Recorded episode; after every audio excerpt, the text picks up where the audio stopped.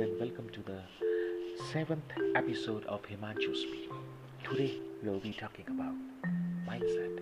Have you ever thought that whatever thoughts you are thinking, the same thing is happening or is very evident in your life? Why is it so?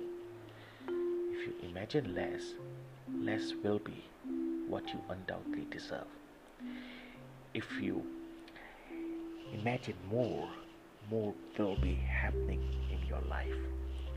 A growth mindset thrives on challenge and sees failures not as evidence of unintelligence but as a heartening springboard for growth and for stretching out our existing abilities. A growth mindset sees opportunities. A fear mindset sees obstacles. A fear mindset sees challenges. So whatever thoughts you manifest from early age, that is, you manifest growth mindset or you manifest fear mindset, it brings out a great deal for your life, for your behavior, for your relationship with success. And that's happening in both of your lives, that is professional life and personal lives.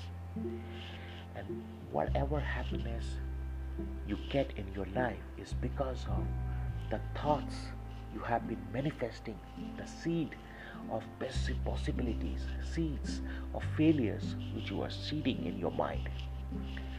Manifest success and grow by accepting new opportunities.